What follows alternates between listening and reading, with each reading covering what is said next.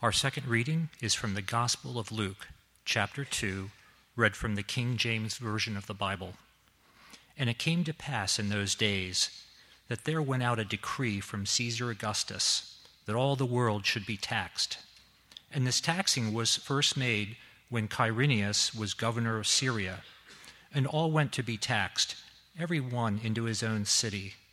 And Joseph also went up from Galilee out to the city of Nazareth into Judea, unto the city of David, which is called Bethlehem, because he was of the house and lineage of David, to be taxed with Mary, his espoused wife, being great with child.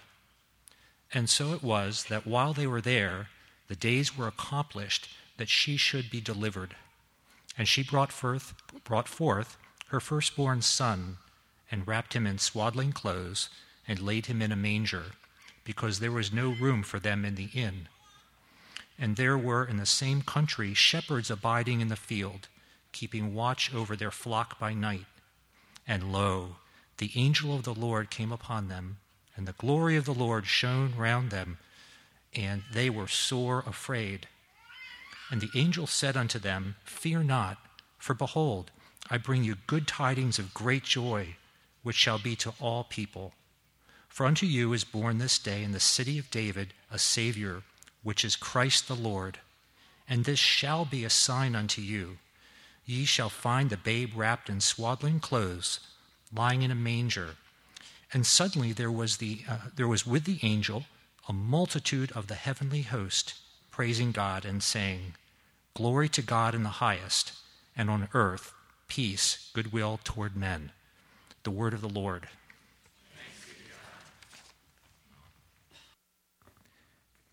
So the angels, they show up in that field and they start singing Glory to God in the highest, and on earth peace, goodwill toward men.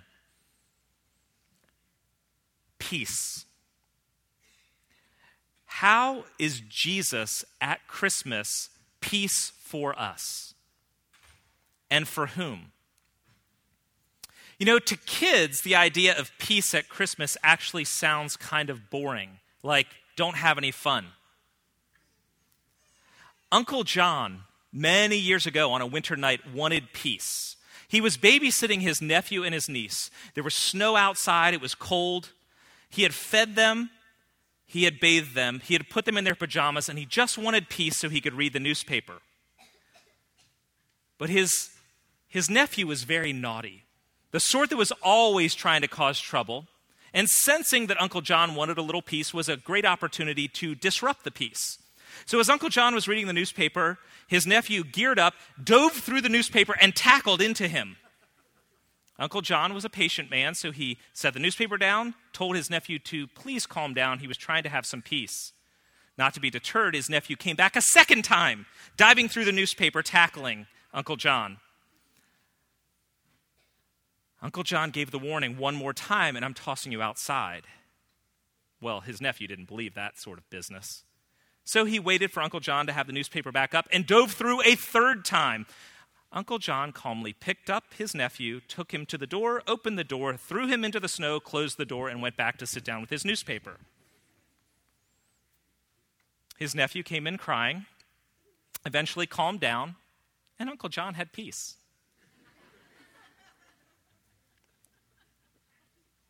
To a kid, the idea of peace at Christmas sounds like your parents saying, Stop fighting, quit making noise, can you just sit still? During the sermon, be quiet, just please be quiet for 10 minutes. It sounds boring. To adults, peace at Christmas sounds laughable. Christmas is anything but peaceful for most of us. We already deal with the normal stresses of life, and for many of us, work gets even worse in December. And on top of that, you have all the expectations, all the events, all the pressure, buying gifts, hosting things, wondering what you're missing out on, trying to show up at that event in the dress that you used to be able to fit in and you barely can now. It's incredibly stressful. It's not peaceful. So much so that last January, when Christmas was done, I got onto my Google Calendar, which is how I order my days. And on my Google Calendar for December of 2014, I marked off the final two weeks leading up to Christmas. Every evening, I put busy Do not schedule. I just wanted a little peace. That was quickly erased, and we filled it quite up. And it's not just Christmas time. You know what it's like. Life, in and of itself, as adults, is stressful. You deal with the constant struggle of trying to make ends meet, of dealing with and raising children, of caring for aging parents. There's health concerns, there's money concerns, there's just the burdens of a painful and hard life that many of us have dealt with. Life is a struggle, and it seems like peace is really far from us.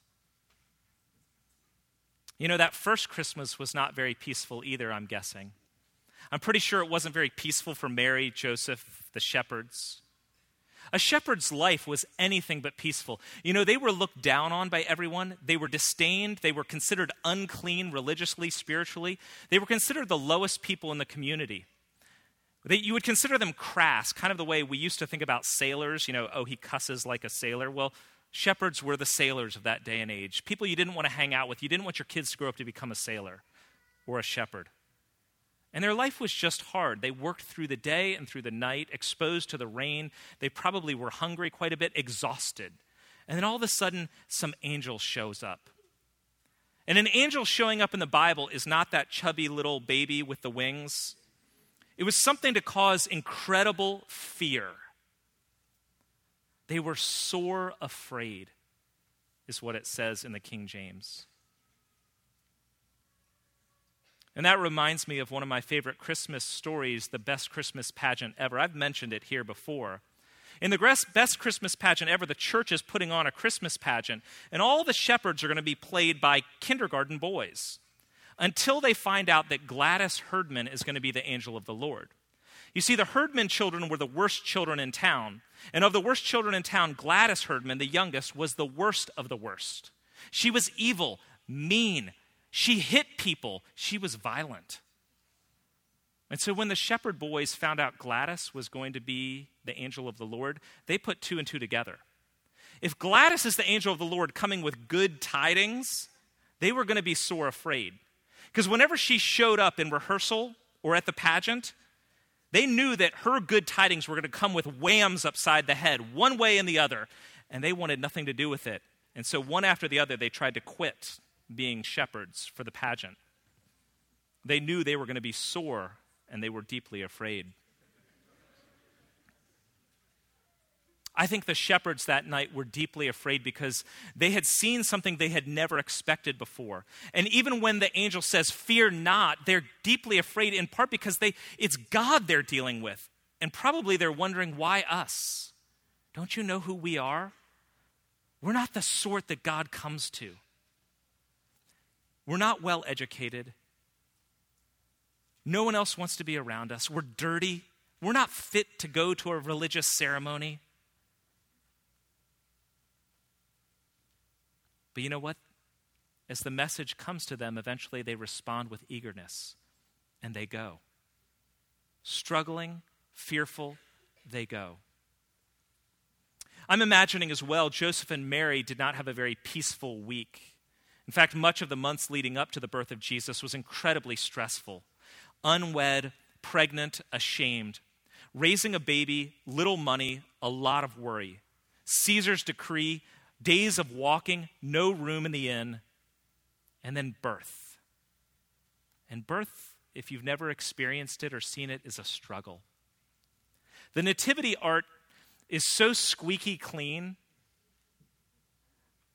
Mary glowing, clothes all in place, the baby glowing even more. And I get the artists are trying to do that idea of this is God. And so that's the way they depict it. But let me tell you, babies don't come out glowing, they come out blue and slimy. They look like aliens. Sorry, my children. It's a mess. It's painful.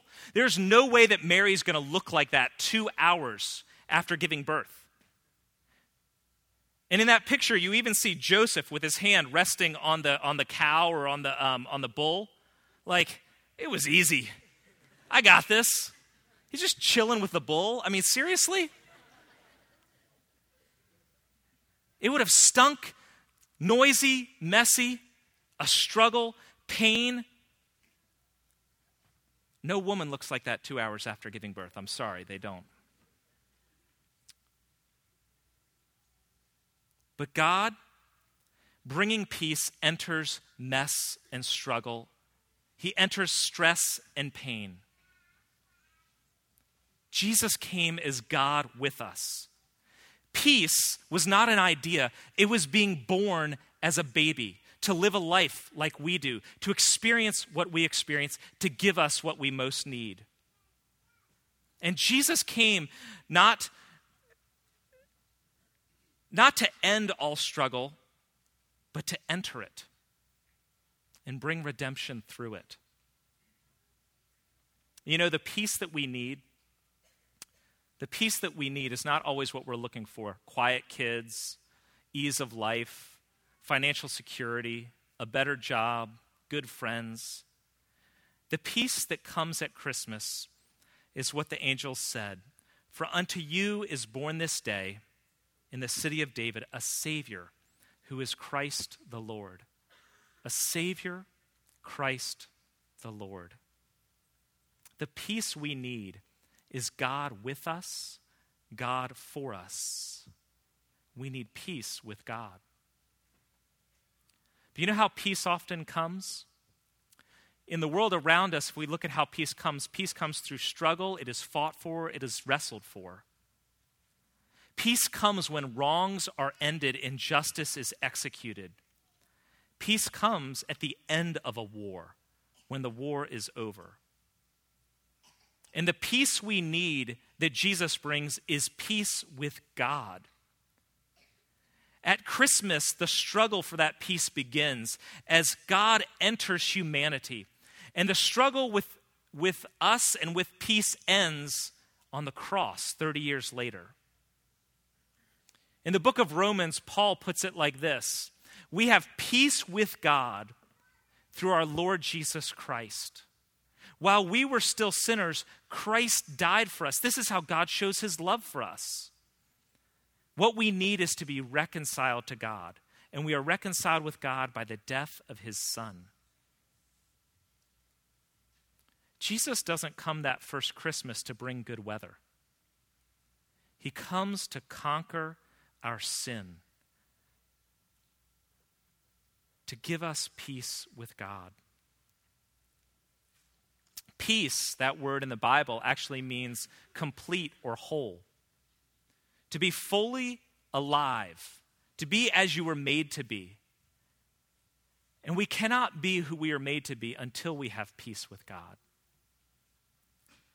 Jesus came to right us with God the Father so that we could then maybe be right with others and even ourselves. That's the peace that Jesus offers when he comes. Okay, so that's the peace that he offers, but who is the peace for? Who is the peace for? Well, if we are going to follow what commercial Christmas says as opposed to what Christian Christmas says, commercial Christmas would say the peace is for those who are good, right? You know how this works presents for those who behave, you may have heard the song, You Better Watch Out. You better not cry. You better not pout. He's making a list, you know, he's checking it twice. He's going to find out who's naughty and who's nice. He knows if you've been bad or good. So be good for goodness sake. Who's it talking about?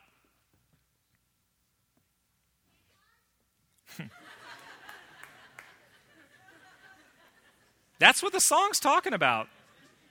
And many of us actually would say the same is true about God. God's probably the same, right?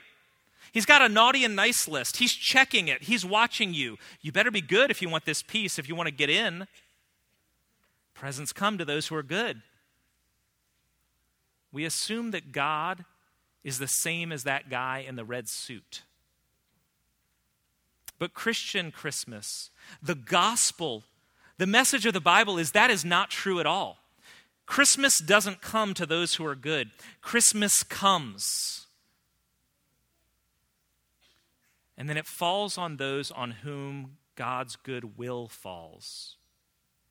Verse 14 says, On earth peace goodwill toward men. That phrase, that word goodwill, is better translated God's pleasure and God's favor.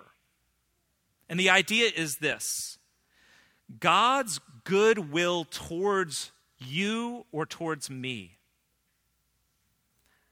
God's peace, in other words, a better way to translate this is God's peace is on those on whom his favor rests. And on whom does God's favor rest? Who qualifies for God's favor? Well, if this first Christmas is any indication, and if the rest of the Bible is any indication, it's not for the super religious or super spiritual. It's not even for the smart or the talented or the successful. It's not for those who raise good kids, are good citizens, pay their taxes. It's not even for those who are on some good or nice list. The Bible suggests that list doesn't exist. Who qualifies for God's favor? If the first Christmas is any indication, it's the disheveled. It's those who feel out of place. It's the stressed out, the tired, the struggling. People like Mary and Joseph and the shepherds.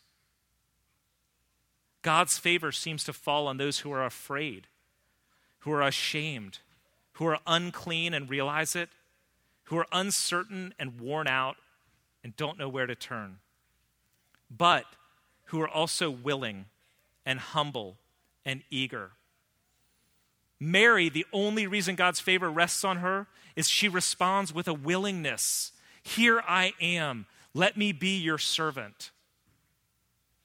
Joseph, God's favor falls on him. Why? Because he's brilliant? No.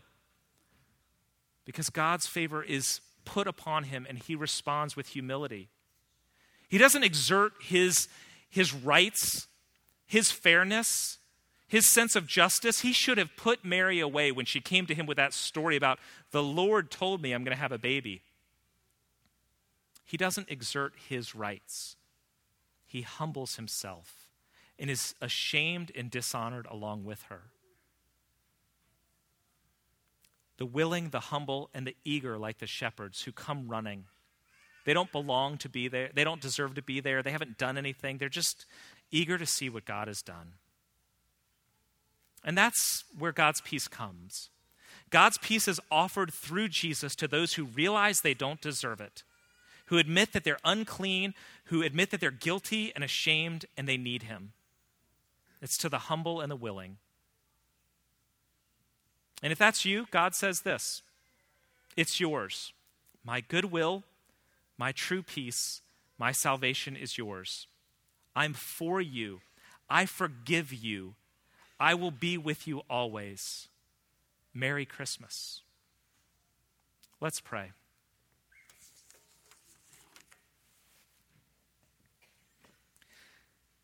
Christmas seems anything but peaceful, Lord. And yet you promise us peace through Jesus, your Son. Help us to find in your Son, Jesus, not the sort of peace we're looking for, but the sort that we need to be made right with you, to find our hope and our joy in the God who loves us in spite of our dirtiness, our struggle, and our mess. Thank you for that first Christmas and the gift of your Son, in whose name we pray. Amen.